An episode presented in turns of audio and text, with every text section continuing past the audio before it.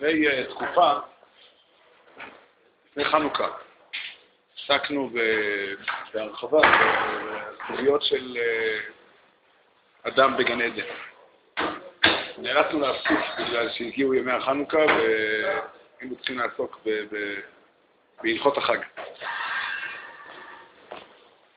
כיוון שבהלכות החג של ט"ו בשבט אנחנו לא צריכים לעסוק, למה לא? ט"ו בשבט הוא ראש השנה לאילנות. ט"ו בשבט הוא ראש השנה לאילנות ולא לבני אדם. מעבר לזה שבט"ו בשבט אה, אה, משתנים, אה, זה תאריך משמעותי מבחינת האילנות, אז אין, אין, אין שום משמעות לט"ו בשבט.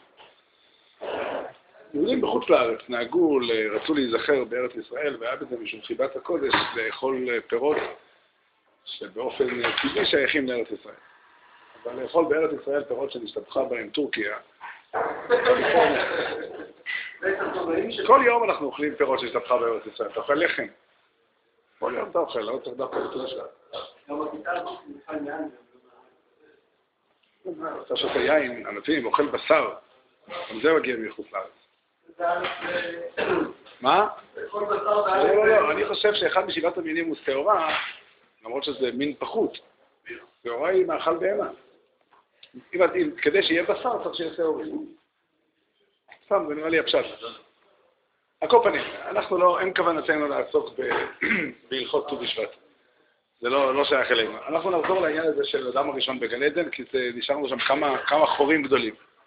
דיברנו על אדם בגן עדן, דיברנו בעיקר על מערכת היחסים הכללית. באמת, אולי נחזור, ב, ב, נחזור להתחיל לסוגיה שהחזקנו בה.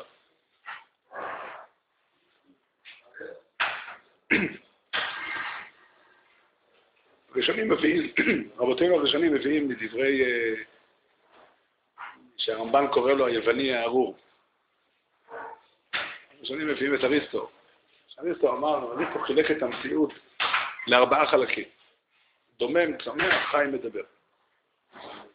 והוא טען שכל אחד מהמינים הללו, יש בו תכונה מיוחדת, שהיא מאפיינת אותו, ולכן עיקר האדם היא בתכונה הזאת. ועיקר התכונה של האדם הוא השכל.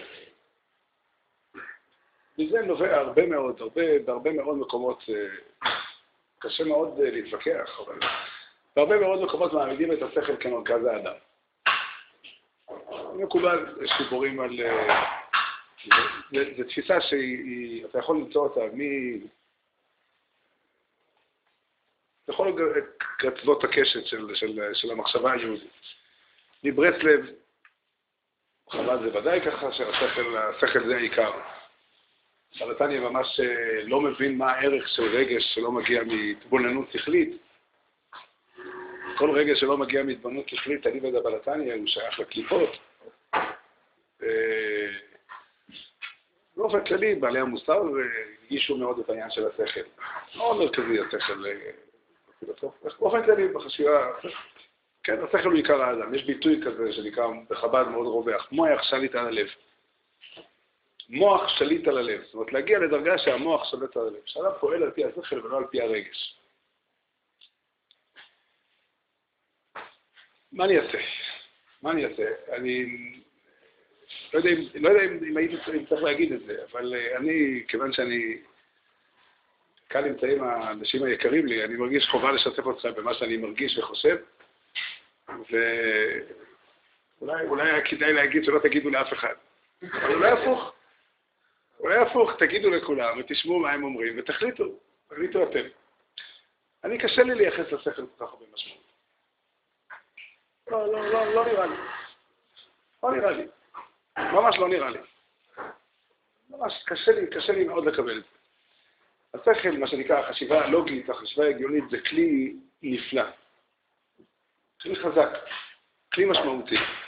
אני לא מסוגל להעריץ אדם בגלל היכולות הזכריות שלו. לא, לא, לא מסובב. לא רואה בזה, זאת אומרת, אני לא רואה בזה איזושהי מעלה, כן, זה כלי. יש אדם עם הרבה שרירים. מה? עוד רגע, עוד רגע ניגש. מה עיקר האדם? עיקר האדם זה השכל.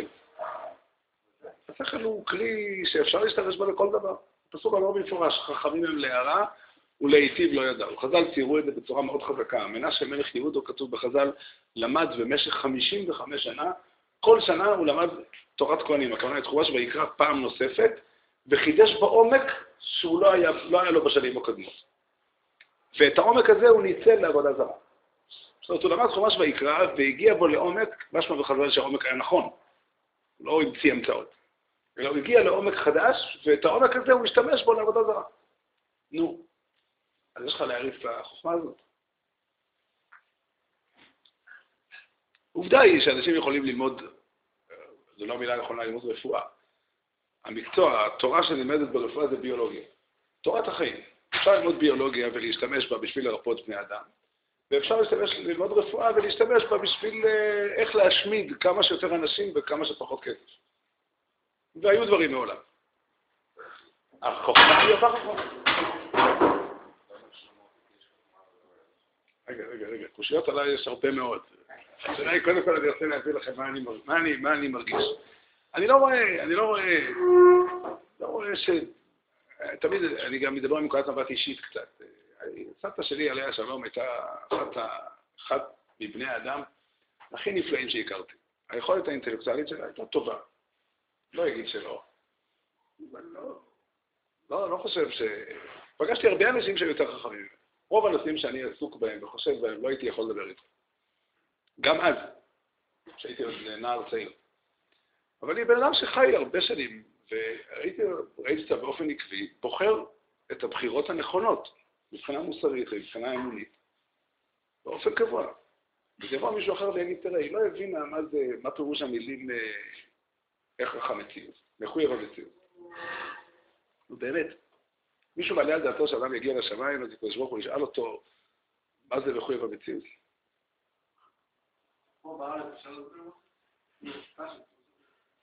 גם זה שאלה נכונה. אני חושב שידיעות שכליות יש להן משמעות עצומה, כי הם מלמדים את האדם איך לחיות, איך לבחור נכון. עיקר האדם הוא הבחירה. עיקר האדם זה לא השכל. עיקר האדם זה לא השכל. אני יודע שאני אה, אה, מתנגש פה עם זרמים חזקים מאוד, באמת, זרמים מאוד מאוד חזקים. אני מרגיש טוב שאני נמצא בעמדת יחיד. ולכן זכותכם להגיד, להגיד אה, לא באמצע, אבל אחרי, אחרי, אחרי, אחרי השיעור להגיד, סתם, זה לגיטימי. אפשר להגיד את זה כל שיעור, להגיד אחרי השיעור, להגיד שסתם דיברת שטויות, יש לכם רשות מעיקורת. אבל אה, לא שאתם צריכים את הרשות שלי בשביל זה. אבל, אה, אבל אם למישהו יש ספק, אז אפשר. אבל, אבל, אבל אני רוצה להציג בפניכם, לנצל את ההזדמנות הזאת, להציג בפניכם את, את, את, ה, את התפיסה שלי. לכל השאלה, באמת, אני לא מצליח להבין.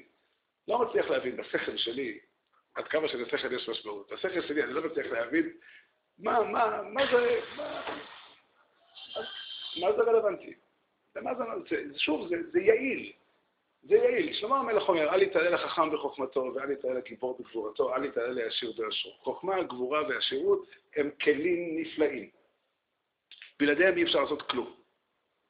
אם אין לאדם שום חוכמה ושום גבורה ושום עשירות, הוא לא יכול לעשות שום דבר. לא שום כוח, בלי כוח אני לא יכול לעשות כלום. אבל החוכמה והגבורה והשירות בעצמם הם כלים, אין בהם תכלית. אין מה, להת... אין מה להתפאר בהם. אין, אין לזה ערך. ערך עצמי, אין לזה ערך. זה ממש כמו המשל הפשוט. יש לי כוסות, בא אליי אדם צמא, אני אומר, תראה, אין לי מים, אבל יש לי כוסות. בכוס אפשר לשים נפט, ואפשר לשים מים. זה נקרא כלים. זה פירוש המושג כלים. וטבעם של בני אדם שהם מתבלבלים לפעמים ומייחסים בטעות ערך לכלים. אבל הכלים אין להם ערך.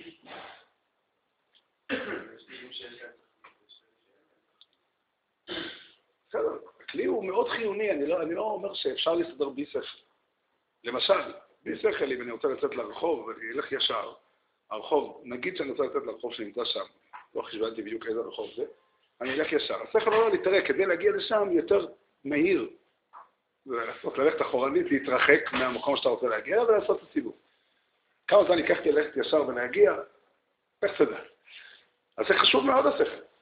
בלי השכל אי אפשר להסתדר. השכל גם עוד נקודה חשובה. אני לא רואה שהשכל יכול להניע בן אדם לעשות משהו. שכל אין בו, אין בו, אין בו כוח. מותר האדם מן הבהמה הוא לא השכל, אלא החיים, אלא הבחירה. אתה רוצה, המילים, זה לא נושא של משחק מילים. אתה יכול להשתמש במילה חוכמה בהרבה הקשרים. המילה חוכמה מופיעה בתנ"ך בעוד הקשרים גם, בכל מיני הקשרים. כך שמה שנקרא בשפה שלנו שכל.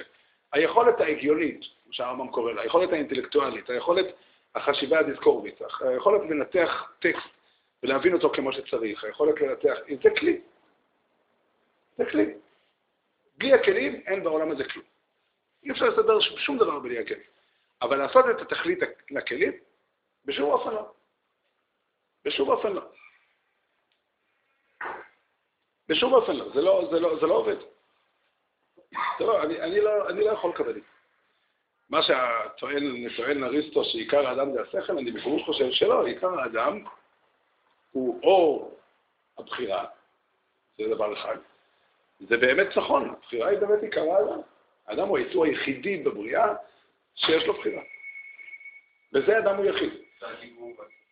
או, ודבר נוסף, בזה אני מסופק איך לנסח, להעמיד את העיקר על הבחירה, והדבר הנוסף הוא הדיבור שהוא מערכת היחסים. אדם הוא יצור שיוצר מערכות יחסים. אלה הן שתי התכונות שנקודת המבט שלנו כבני אדם, הן הנקודות העיקריות. החוכמה שעליה, מה שרב שאל קודם, החוכמה שעליה שאל, אותה ביקש לו עם המלך, היא לא החוכמה לדעת פיזיקה. אולי הוא קיבל אותה. החוכמה שהוא ביקש זה להבחין בין טוב לרע. זה חוכמה מוסרית. מה עוד מבדיל בין בני אדם לבהמה, למשל שהם הולכים עם בגדים. יש עוד הבדלים, אבל מהות האדם זה לא זה שהוא הולך עם תקיפות קומה. זה פרט שמעניין לדעת, אפשר לחשוב למה הוא, אפשר להגיד עליו הרבה דברים. האדם, בעיניי, אני מוכן לשמוע את שני הדברים האלה. השכל הוא פרט, אני גם לא יודע. ועוד נקודה שהתחלתי לומר אותה, השכל גם לא יכול להניע שום מעשה. אני רוצה לשאול, באמת, תסבירו לי. נגיד שאני יושב פה, עומד פה במקום ולא שתיתי כלום כבר ארבעה ימים. המצב שלי באמת קשה. ויש מים במרחק, לא רק מים, גם קפה, במרחק לא גדול. האם השכל יגיד לי איך לשתות? אם אני רוצה לחיות. יפה מאוד. השכל יכול להגיד שאם אתה רוצה לחיות, אז תשתה. אומרת, לחיות בלי לשתות זה לא עובד. אבל שנייה אחת, אבל אם אתה רוצה למות, אז הפוך. במילים פחות, השכל אף פעם לא אומר כלום. השכל רק אומר, אם אתה רוצה א', א' מחייב את ב'. עכשיו אתה שואל האם לרצות לחיות? אם אדם רוצה לחיות בשביל משהו, לא יודע אם זה נכון המשפט הזה, אבל נניח שאדם רוצה לחיות בשביל משהו, אז אתה אומר, אני לא רוצה באמת לחיות, נגיד שאני רוצה, לא יודע מה, והדבר ההוא דורש חיים. אז אני גם לא רוצה לחיות. אני רוצה את הדבר ההוא. האדם, הרצון הוא בפירוש לא שכל, בפירוש לא שכל, כל רצון שאתה יכול לנמק אותו, זה ככה כלל בחיים, כל רצון שאתה יכול לנמק אותו, פירושו שהוא אין בו ממש. ואני אמחיש לכם, אני נוסע, נוסע לעיתים לבקר את אבא ואימא שלי בבני ברק. אני נוסע בשביל זה במונית, באוטובוס, אני צריך את המונית? כן. ואני אגיד לך למה, כי אני צריך להגיע. אם אני מנמק את הנסיעה במונית או באוטובוס כי אני צריך להגיע, פירושו שאין לי במונית עצמה שום עניין, אלא כל העניין שלי במשהו שהיא מביאה לי. זה אומר שדבר שיש לו נימוק, אין לו טעם. הוא חסר ערך בעצמו. הוא רק נצרך כדי להגשים דבר אחר שהוא בעל ערך. עכשיו נניח לרגע שאני מבקר אצל ההורים שלי, כי בסוף הביקור, אני רוצה לבקר אותם, כי בסוף הביקור הם נותנים לי 100 שקל. זה לא נכון. א', כי הם לא נותנים, ושתיים, כי לא, זה לא, יש לי סיבות אחרות לבקר אותם, אבל נניח שזאת הייתה הסיבה. אז אם כן, הביקור הוא גם חסר ערך, והמאה שקל הם המטרה. עכשיו, נגיד שאני מקבל את המאה שקל והמטרה שלי לקנות במאה שקל אה, ארטיק, אז המאה שקל הם גם לא המטרה. עד שאני אגיע, מתי אני אגיע למטרה? כשאני אגיע לדבר ותשאל אותי למה אני רוצה אותו, התשובה היא ככה. ככה זה שכל. לא. ככה פירושו, לא, לא, לא. ככה ככה עלה ברצוני. ככה אני רוצה. רצון הוא דבר שאין לו נימוק. רצון נובע מהחיים בעצמם. היה באמת, ההיסטוריה של המחשבה האנושית מלאה מניסיון, כבר 300 שנה ויותר מנסים לנסות לנמק מבחינה לוגית את המוסר. ואני יכול להגיד לכם שזה נכשל באופן טוטאלי. טוטאלי. למה זה נכשל? להתחיל לעשות לך רשימה של הרעיונות המוסדרים שהעלו בתור פתרון לשאלה הזאת? אף אחד עדיין לא מצא תשובה לשאלה. יום אחד, אני חייב לספר לכם סיפור שהוא חוויה עצובה. יום אחד התקשר אליי בחור ישיבה מבני ברק, והוא אה, רוצה, רוצה לדבר איתי, אבל יש לו בעיה שאין לו כסף לבוא לירושלים. אז הוא אותי אם אני במקרה מגיע לבני ברק לפעמים. כן. אז שאני אבוא לבני ברק, שאני אתקשר אליו ואני אגיד לו, ובסדר, סיכמנו, אבל זה לקח הרבה זמן, כי כמה פעמים שהגעתי לבני ברק הייתי צריך לחזור, לא היה לי זמן. יום אחד אחרי ארבעה חודשים בערך נפגשנו בשעה מאוחרת בלילה בצומת הרחובות רבי עקיבא ז'בוטינסקי, מי שהיה שם פעם. יש כזה מקום בעולם. ואני פוגש את הבחור, יש לו שאלה, הוא לא מצליח למצוא סיבה למה לחיות. תשובה? אמרתי לו, אין סיבה. אם אתה לא רוצה לחיות, אז אין סיבה. אי אפשר לנמק בשום סיבה את החלטה, אין, אין סיבה. אם אדם בריא, הוא רוצה לחיות. זה המלאכה שאני יכול להגיד את זה. אבל למה לחיות? שוב, אני רוצה לחיות כי אני רוצה לחיות. אין לזה סיבה. אני רוצה. השם נתן את הסיבה. השם, אתה יכול להגיד שהשם יצר את הרצון הזה בתוכי. זה משפט שאפשר לומר אותו. אבל אני עושה את זה כי אני רוצה. זה הכל. ודרך אגב, אם אני שומע בקול, בקול הבורא, אני עושה את זה מסיבה אחת ויחידה, כי אני רוצה. אין סיבה אחרת. כי בוא נגיד שהצלחנו להוכיח לבן אדם הוכחות מלאות, כל, כל הי"ג עיקרי אמונה ואת כל המצוות של התורה, והוא יודע במפורש שדבר מסוים הוא אסור. עכשיו אני אגיד לך, אבל אני לא רוצה. מה תגיד לו? אני, בן אדם יודע שיש אלוקים, ויודע שאלוקים נתן תורה, ויודע שבתורה כתוב שאסור לעשות מלאכה בשבת, והוא יודע שבורר את המלאכה, והוא יודע שמעשה פלוני הוא בורר, כתוב מפורש בהלכה שאסור. עכשיו, הוא לא רוצה לשמוע. מה אתה עושה לו? זה אתה אומר. אני גם מצטרף, אני גם מצטרף לאמירה הזאת, אבל איך, תזיז אותו? למה? רק אם הוא רוצה לשמוע בכל השני. אם הקדוש ברוך הוא, לא אם, כיוון שהקדוש ברוך הוא נטע בלב האדם את הרצון להיות טוב, את הרצון לעשות טוב, אז לכן הרצון הזה, אם יתבררו כל ההנחות האלה, הוא מביא את האדם לעשות.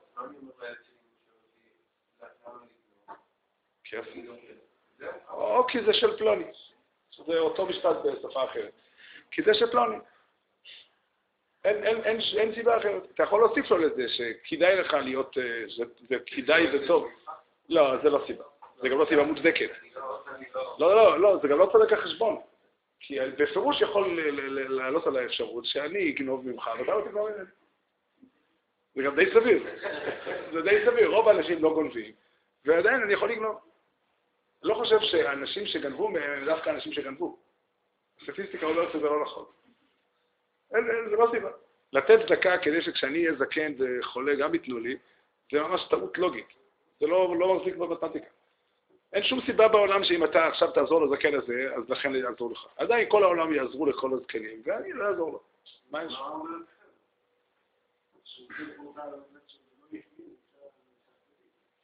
זה אדם שעושה את זה, בסדר, שוב. אתם יודעים בכל זאת אומר, אותו אדם הוא לא רוצה לתת צדקה, הוא רוצה שהבן שלו יחיה. והנותן סדר לצדקה על מנת שיחיה בני, אז יש לו רצון שמניע אותו, הרצון שלו שהבן שלו יחיה. יפה. עכשיו, אתה שואל, האם זה רצון כשר לצדקה? זה נכנסים לפרטי פרטים והמון נושאים. אני רק אומר דבר אחד פשוט. מה שמניע את האדם זה רק דבר אחד, רק הרצון שלו. יש להוציא דברים מסוימים שאדם עושה לא מתוך רצון, אלא מתוך הכרח, כגון לנשום. אני נושם לא כי אני רוצה. אני רוצה לנשום, אבל, אני, אבל אין אפשרות, לאדם, אדם לא יכול להחליט להפסיק לנשום. אי אפשר להתאבד בצורה הזאת. גם אם הוא לא ירצה לחיות, הריאות יעבדו. זה, זה לא עובד, זה יכול דקה. אז זה נקרא מוכרח, לזה אנחנו קוראים מוכרח. לכל היתר, בכלל דברים שאדם חייב, אני חייב, חייב לומר לכם את זה. אני מכיר אדם שחייב לי 8,000 דולר, והוא לא מתווכח על זה שהוא חייב, והוא אמר לי, אני לא רוצה להחזיר. פשוט. והוא לא מחזיר. אבל זה שאדם חייב במשהו, זה לא אומר שהוא יפסיד. הוא אומר שהוא לא רוצה או שהוא לא יכול. לא, זה לא. משנה. הוא לא רוצה להחזיר, זה האמת. הוא גם מסכים עם זה. הוא אומר, מה פירוש? הוא אומר שקשה לו. למה?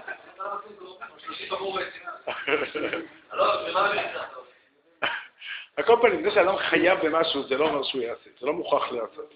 אדם חייב, זה פירושו שיש חובה אה, מוסרית, נקרא לזה, או חובה תורנית, או חובה הלכתית, והחובה הזאת, הוא רוצה לקיים אותה. למה אדם רוצה לקיים את רצון השם? יכול להיות כי הוא אוהב את השם, יכול להיות כי הוא רוצה שהבן שלו יחיה, יכול להיות כי הוא מפחד. יש הרבה סיבות שאפשר להגיד, הרבה סוגי רצונות שאפשר לחבר לעניין הזה. והתורה פונה לרצונות האלה ואומרת לאדם, תשמע, כך וכך. אבל שוב, הדבר, הכוח המניע בחיים, בעולם, זה, אני קורא לו, יש לו שם אחד, חיים. לכן בגלי עדן עמד עץ אחד ששמו עץ החיים. והוא המקור של הכל. משם מגיעים החיים. משם מגיעים החיים. כל ניסיון לנמק ולהעמיד את החיים על התבונה הוא טעות. לפי תפיסתי. אני מסכים ואני מודה ומתוודה שאני עומד פה כ- כ- כיחיד מול רבים. כאילו אפשר לומר שהאישה, הסיבה שיכלה מפרי עץ הדת, הייתה מתוך סיבה. לא, אמרה, תראה האישה, כי... טוב העצם האחד. לא, גם את עץ החיים אוכלים כי כי הוא טוב. גם את עץ החיים אוכלים כי הוא טוב. החיים, עץ החיים, אני לא יודע איך, איך לפרש שיש עץ מסוים שנותן את הכוח הזה. אבל עץ החיים, כוח החיים באדם הוא המקור להכל. חיים, ככה כתוב בתורה, הרי נתתי לפניך את החיים ואת הטוב, את המוות ואת הרע, חיים זה טוב. חיים, משם מגיעים כל המקומות הטובים. אנחנו יכולים כן לבנות מבנה של מחשבה, ולהראות איך החיים מובילים לטוב, איך כל הדברים הטובים יוצאים מהחיים, וכל הדברים הרעים יוצאים מהיעדר חיים, יוצאים ממוות. כל ההתנהגות המוסרית היא נובעת מתפיסת חיים, ומתפיסת מוות יוצא ההפך. אבל ככל שאדם, ככה כתוב, באור פני מלך חיים. הקדוש ברוך הוא מלך חפץ בחיים, זה לא כתוב בתורה, זה אנחנו אומרים בתפילת הימים הנוראים. הקדוש ברוך הוא מלך חפץ בחיים. עץ החיים הוא העץ שבו נמצא כוח החיים, וכוח החיים הוא הכל.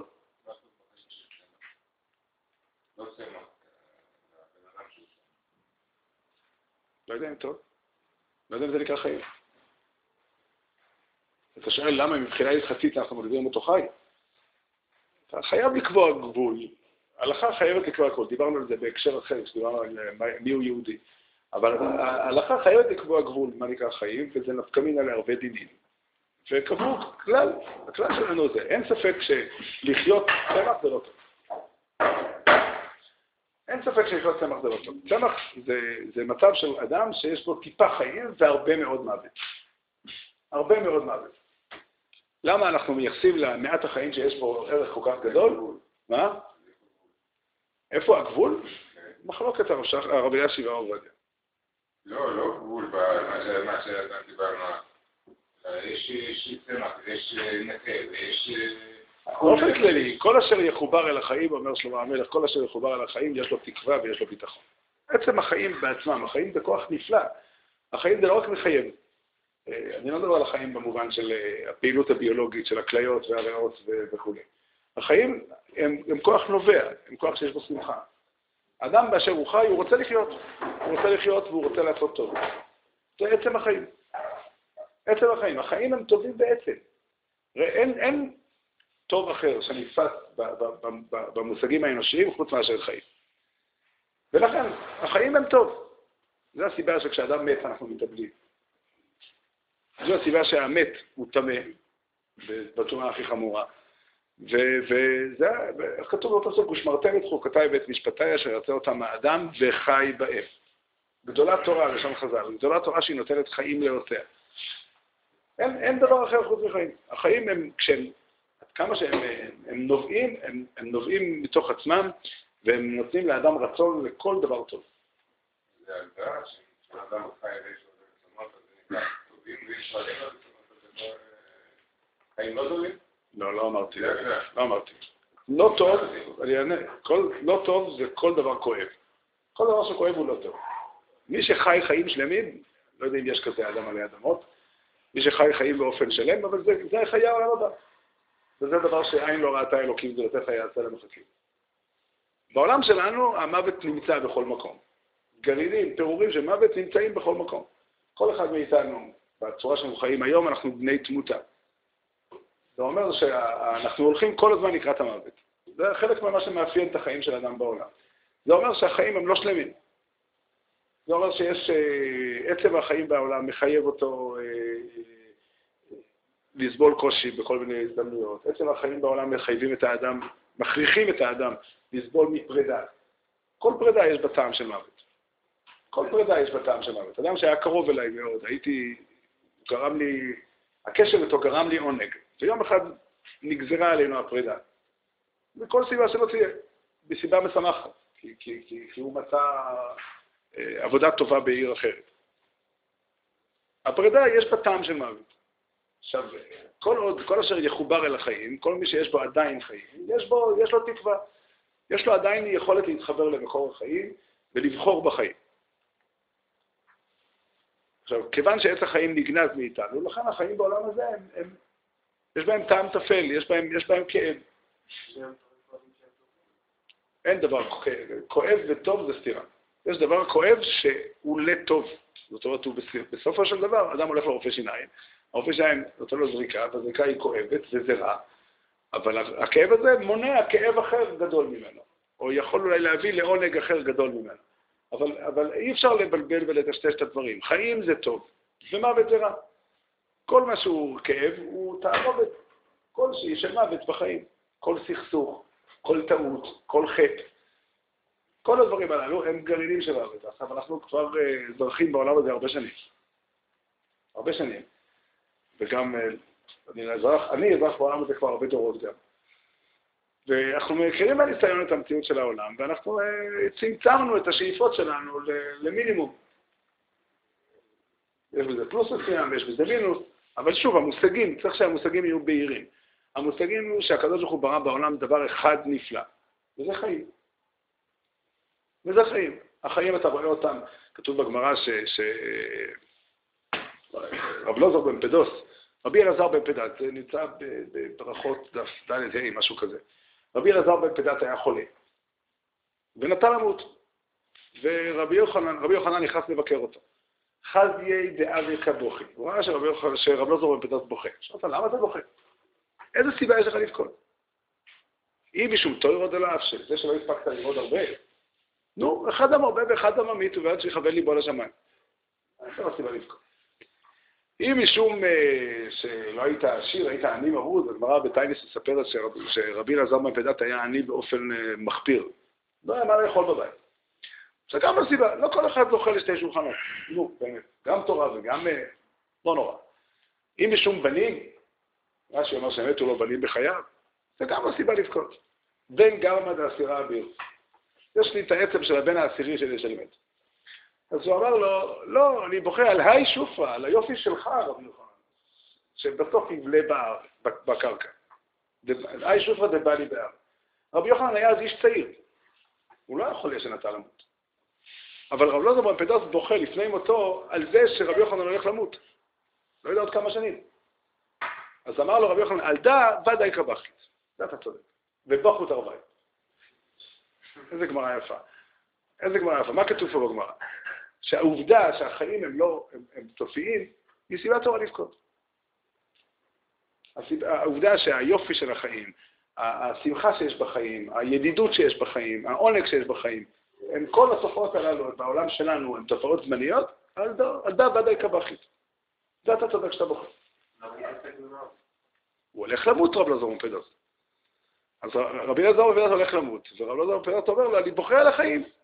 החיים, זה שהחיים הם לא נצח בעולם שלנו, והמוות אה, הוא, הוא, הוא, ניתן להיכנסה על כל החיים, מצודה פרוסה על כל החיים. זה, זה באמת, אה, זה באמת טרגדיה. זה כואב מאוד. איך אומר הפסוק? בילה המוות לנצח, ומחה השם אלוקים דמעה מעל כל פנים, וחרפת עמו יסיר. המוות הוא חרפה. העובדה שאנשים מתים זה בלתי אפשרי. אנחנו התרגלנו לרעיון.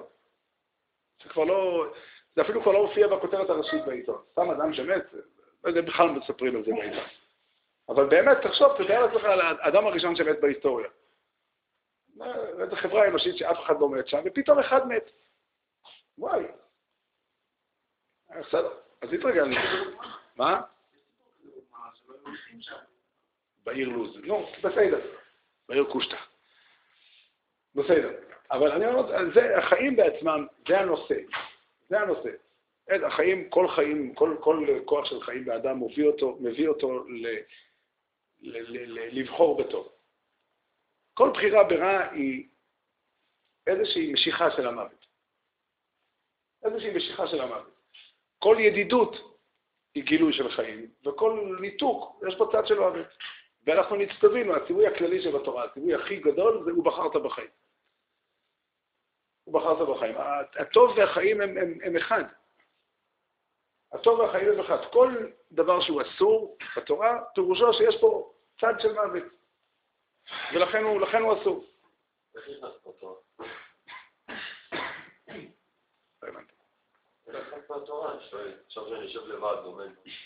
אתה נכנס פה התורה? התורה אמורה להדריך אותך איך לחיות נכון. גדולה תורה שהיא נותנת חיים לעושה, בין בעולם הזה ובין בעולם הבא.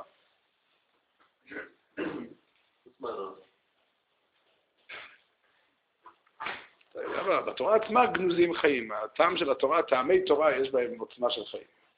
אבל התורה בעיקרה, עיקר התורה היא הדרכה. כך כתוב בתורה, ולמדתם אותם ושמרתם לעשותם. עיקר התורה היא בשביל להדריך את האדם איך לחיות. לגלות, לפתוח בפניו דרכי חיים. זה נקרא תורת חיים.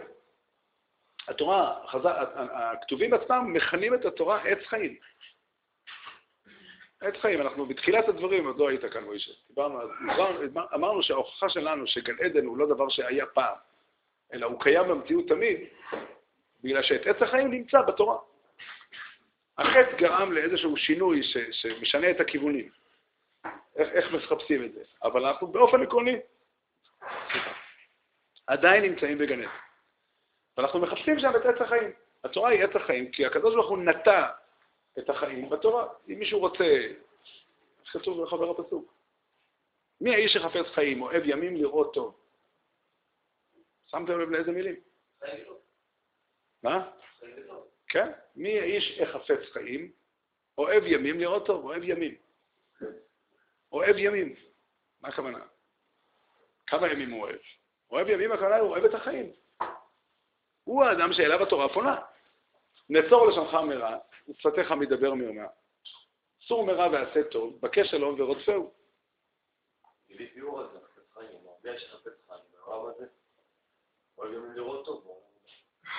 מי שרוצה להגיד את הפירוש הזה יכול גם להגיד אותו. אין הכרח, לא חייבים להגיד אותו. מי האיש שחפץ חיים, אוהב ימים לראות טוב. ושם, זה המקום, אתה שואל איזה מקום בנפש האדם התורה פונה, התורה פונה, אז אמר אה, דוד המלך בספר תהילים, מי האיש שחפץ חיים, אוהב ימים לראות טוב? וזה כולם.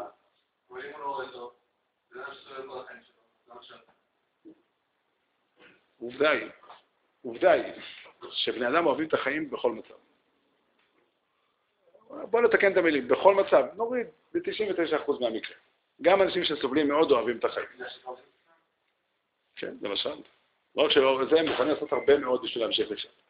יש מצבים מיוחדים, מצבים מיוחדים, בדרך כלל זה מצבים נפשיים אה, קשים. בדרך כלל. למה אתה חושב ככה? למה אנשים אוהבים לחיות? כנראה שמעט הטוב שיש להם הוא כל כך שווה שהם רוצים לחיות. האנשים בעולם החליטו לקרוא לרצון החיים אינסטינקט. זה אחד השקרים הנוראים ביותר. אחד השקרים... אה? אין ספק שהמציאות היא טובה. וירא אלוקים את כל אשר עשה, וירא אלוקים את כל אשר עשה, והנה טוב מאוד. מי שאומר שהמציאות היא רעה, יש לו ויכוח חריף עם בורא העולם. ויכוח חריף מאוד עם בורא העולם. בורא העולם בחר לברוא, אדם דתי לא יכול, לא, אני לא מתווכח איתך. אני מבין, ההרגשה הזאת קורית לכל אדם לפעמים. כל אדם קורא לו לפעמים שהוא מסתכל על החיים ואומר, וואי, זה לא לעניין. זה עימות, זה ויכוח. לא, זה שעושים חטאים זה רע. זה שעושים חטאים זה רע. זה שאנשים חיים זה טוב. יש לי שאלה. אז בסדר, הרבה דברים יכולים להיות. אז צריך לחשוב באיזה אופן... משה, צריך לחשוב באיזה אופן לסדר את החיים שלך, שהם לא יפריעו לך. יכול אדם להגיד שפלוני מפריע לו כי, כי הוא גורם לו קנאה. הוא יכול להיות צדיק גמור. ויכול להיות שהטוב ביותר, העצה הטובה לשניהם זה להיפרד ולגור בעיר אחרת. אז החיים לכן של אחד מהם רעים. לא, החיים בעצמם, בכל אשר יחובר אל החיים, יש לו תקווה ויש לו ביטחון. ככה אמר שלמה המלך, זה לא אני אמרתי. אי אפשר, זאת אומרת, צריך להבין שהתפיסה הזאת היא תפיסת יסוד. היא תפיסת יסוד של התורה. שחיים זה טוב, זה הנחת היסוד. לטשטש כאן זה, זה מבלבל את כל, את, כל, את כל היוצרות. החיים הם טובים. חיים טובים, אבל פשוט לא. נגמר לי, נגמר לי המילים, אין לי, אין לי איך יותר להסביר אותו. לא, להגיד שהרצון לחיים הוא אינסטינקט זה אחד השקרים המפורסמים ביותר. אנשים בנו תיאוריה מסוימת, מה אנשים מחפשים בחיים. וכשהתיאוריה הזאת נכשלת, אז אומרים, זה אינסטינקט. במילים אחרות, רצון שאני לא יודע להסביר אותו. מה פירוש על האינסטינקט? זה אחת המגמות המוצהרות של האנשים האלה. זה מגמה מוצהרת, לא מגמה, לא, זה לא נובע מרשעות, זה נובע מתפיסה, מתפיסה מחשבתית. תפיסה מחשבתית שמנסה לצמצם את המציאות כולה למימד הביולוגי. רצון החיים, רצון החיים הוא, הוא הכוח הקדוש ביותר בעולם. רצון החיים הוא הכוח הקדוש ביותר בעולם. הוא באמת, מה שמניע את הקדושה בעולם זה רצון החיים. כל מי שרוצה לחיות, הכוונה במילים אחרות, כל מי שחי, והחיים בעצמם מחייבים את הרצון לחיות, כל מי שחי, הוא, הוא, זה המקום שממנו נובע החיבור לבורא. משם נובע הרצון של אדם לפעול כדי לבסס את החיים שלו. משם נובע הרצון של אדם ליצור מערכות של קשר עם בני אדם. שמערכות של קשר, כשאדם נמצא לבד, על זה נאמר לא טוב. קשר הוא טוב. למה? כי בקשר, בחיבור בבני אדם, בא לידי ביטוי החיים. לכן האדם, עיקר האדם, זה החיבור, הקשר. לא טוב להיות האדם לבדו. ומשם יכול להיות, אם ניתנו לחיים לנבוע ולתרום כראוי, יצא גם הקשר עם הקדוש ברוך שאלה מצוינת, אתה שואל, והיא שאלה מפורסמת מאוד. שאלת שתי, בשתי מקורות. אם היה כתוב בחז"ל, טוב לו לאדם שנברא, שלא נברא ושנברא, זו הייתה קושייה עצומה. אבל לא יכול להיות כתוב כזה משפט בחז"ל, כי אף אדם דתי לא יכול להגיד כזה משפט, שטוב לאדם שלא נברא. תודה רבה. תראה איזה יופי. תגידו, כמה זה שווה? לא, הכוס מים גם שווה. אבל אדם ראה אותי מדבר, והחליט שקשה לי כשאני רוצה לשתות, ומתוך אהבה הלך לדאוג לי. עכשיו אתה חייב לברך, ברוך אתה ידינו אלוהינו מלך העולם שהכל נהיה להתברך.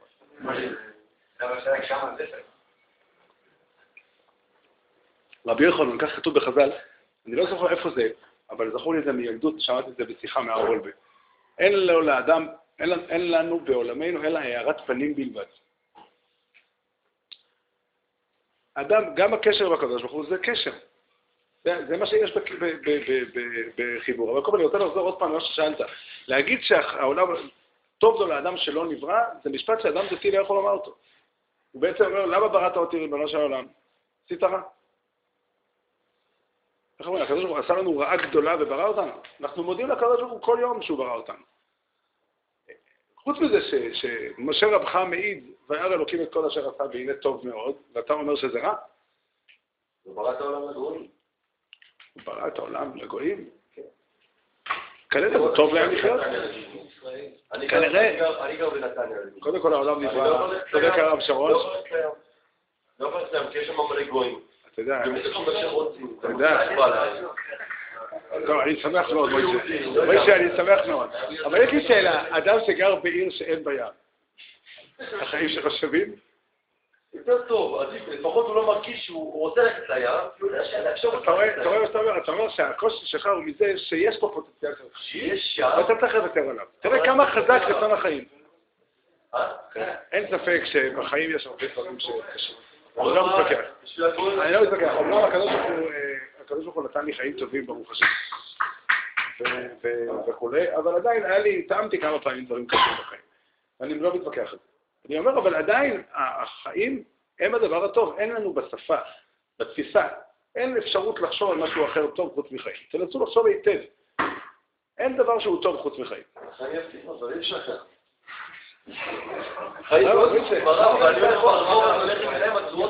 אתה רואה מה עשה לך רצון החיים, הביא אותך לכאן. יפה. זה רצון החיים, אבל... בעזרת השם, אני מברך אותך, אני מברך אותך שתזכה תמיד לחיות בשמחה, וללכת תמיד למקומות שיהיה לך שם הכי טוב. על כל פנים, אני רוצה לחזור, מישהו שם רצה משהו? כן. נוח לו שלא נברא זה, הכוונה היא, זה, פירושו לא שזה לא טוב, זה לא ייתכן שזה לא טוב. נוח לו זה, משהו אחר, האם אדם יכול להסתכל על החיים בנינוחות, האם העמדה בחיים יכולה להיות עמדה של, אה, מה שנקרא, כמו שאדם נוסע לבית הבראה? לא, החיים, יש בהם אתגר, והאתגר דורש מאדם תפקיד. זה נקרא לא נוח. אי אפשר להגיד לא טוב, זה לא ייתכן. זה לא ייתכן, זה המחשבה הכי רחוקה ממחשבה אמונית. אדם מאמין חושב, קודם כל הנחת היסוד הזאת שהבורא ברא את העולם, הוא עשה טוב שהוא ברא את העולם. לחשוב שהחיים הם לא טובים, פירושו שאלוקים עשה טעות, אי אפשר. זה לא נתפס. רק אדם... לא הייתה שאלה כזאת. הייתה שאלה, אם נוח לו לאדם שלא נברא משנברא, או האם אדם יכול להסתכל, האם התפקיד של האדם בחיים, אם נוח לו או לא נוח, נוח בטוב. לא, לא, לא. לא. אני מסכים שנוח זה טוב, אבל לא תמיד לא נוח זה לא טוב. זאת אומרת, אדם נוסע, אתה יכול לשאול שאדם נסע לאיזה מקום נסיעה רחוקה, הוא עשה שם עסקה והרוויח שם 10 מיליון דולר. שאלת אותו, היה טוב הנסיעה? מצוין.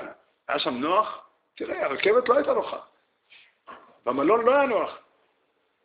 לא נוח זה פירושו שהאדם לא יכול לחיות בעולם בעמדה. זה מחלוקת בית שמאי ובית הלל. אם אדם יכול להבין שהאתגר שהקדוש ברוך הוא שם לו הוא אתגר שאפשר להסביר אותו בפשטות. אתן לך משל. סתם אדם רגיל, אין לו, אין לו בעיה עם משטרת ישראל. חוץ מאשר בתחום מיוחד, זה חוקי התעבורה, תחבורה. רוב האנשים, כדי לא להסתבך עם המשטרה, מה שנקרא, לפעמים קורה שאדם מודיעים הודעה על זה, אומרים, זה פלוני הוא אדם מוכר למשטרה. מה זה אומר? למה אני לא זכיתי להיות מוכר למשטרה? לא זכיתי. מה? לא, לא, להיות מוכר, להסתבך עם המשטרה צריך לעשות מאמץ. לעשות פעולה מיוחדת. כי החוקים של המדינה בנויים בצורה כזאת, ש, שבאופן רגיל אדם יכול לחיות רגיל, אתה לא תסתבך עם המשטרה. יש תחום אחד שבהם זה לא ככה. לא זה לא ככה. אני לא ניסיתי, אני לא נהג, אבל אמרו לי כמה נהגים שכמעט לא יצויר, ויש כאלה שטוענים שלא יצויר, נהג שלא עובר עבירות, אה, עבירות תנועה. אתה מסכים? הוא לא מסכים. עכשיו, אז יש אתה ואלה שסבורים שיש יחידים שכן. מה זה אומר? זה אומר שהמשימה של לנהוג נכון היא משימה לא נוחה. זאת קרה פה משהו שלא מתאים לאדם. קרה פה משהו שלא מתאים לאדם. לקחנו בן אדם שהמשקל שלו הוא 100 קילו, והמהירות התגובה שלו והשכל שלו הם, הם מתאימים ל-100 קילו ולמהירות של לא יודע כמה קילומטר אדם יכול ללכת, והכפלנו את המשקל שלו, אני לא יודע בכמה, והכפלנו את המהירות שלו בכמות עצומה, והתוצאה היא שיש פה בעיה רצינית. ולפתור אותה מנסים על ידי חוקי התחבורה, וזה לא נוח. עכשיו השאלה במחלוקת בין שם לבין סילל, מה? הם מנסים לפתור. בעיות פותרים רק עם השכל. אבל עכשיו, השאלה במחלוקת בין שם לבין סילל, האם האתגר שהוטל על האדם הוא אתגר שהוא נוח, לפי סבורים שאדם יכול לעבור את החיים, באופן רגיל הוא יעשה את הדבר הנכון. הטבע של האדם אמור להתאים לדבר הנכון, בלי מה? בלי... דומה לזה שאני לא צריך להתאמץ, לא לשדוד. ובית שמאי אומרים לא, האתגר הוא כזה שדורש מהאדם להיות בדריכות, להיות במצב של לא נוח, ונסתכל עליך כבית שמאי. נסתכל עליך כבית שמאי. כבית שמאי. בעניין הזה נסתכל עליך, נמנו וגמרו. זה, זה ברור לגמרי שזה הפשט שם, אבל עיקר הנקודה שלי היא זו, לא ייתכן בעולם, לא ייתכן בעולם שאדם דתי יגיד שלא טוב לחיות. אם היית אומר לי שכתוב, ואני לא יודע איפה, באיזה ספר של אומות העולם, שלא טוב לחיות, הייתי אומר, בסדר, יש אפיקורסים בעולם. אבל להגיד שבחז"ל יש דעה כזאת, זה לא ייתכן. על מה אנחנו מתפללים? על מה אנחנו מודים? חובת הלבבות אה, השתית את כל עבודת השם על הכרת הטוב. על מה אני מכיר טובה לקודש ברוך הוא, שנתן לי חיים שהם לא טובים? על מה? אם נוח לו, אם, אם נקרא, אם חלילה נקרא את המשפט טוב לו לאדם שלא נברא, אי אפשר. זה לא ייתכן. על כל פנים, הזמן שלנו קצר. טבעם של, טבעם של החיים שכל דבר טוב הוא זמני. ו... שהקדוש ברוך הוא יעזור לנו באמת להידבק בחיים. אני אמרתי את הדברים שלי, אני יודע שאני לא, אני נמצא בעמדת יחיד קצת בעניין הזה, אבל תחשבו, תחשבו, ואם תלכו, תדברו עם כל מי שאתם רוצים, ותעמידו את הדברים לדיון, ואם מישהו חושב אחרת, אני אשמח לשמוע. שנזכה ללכת תמיד בדרכי החיים ולהידבק בהשם.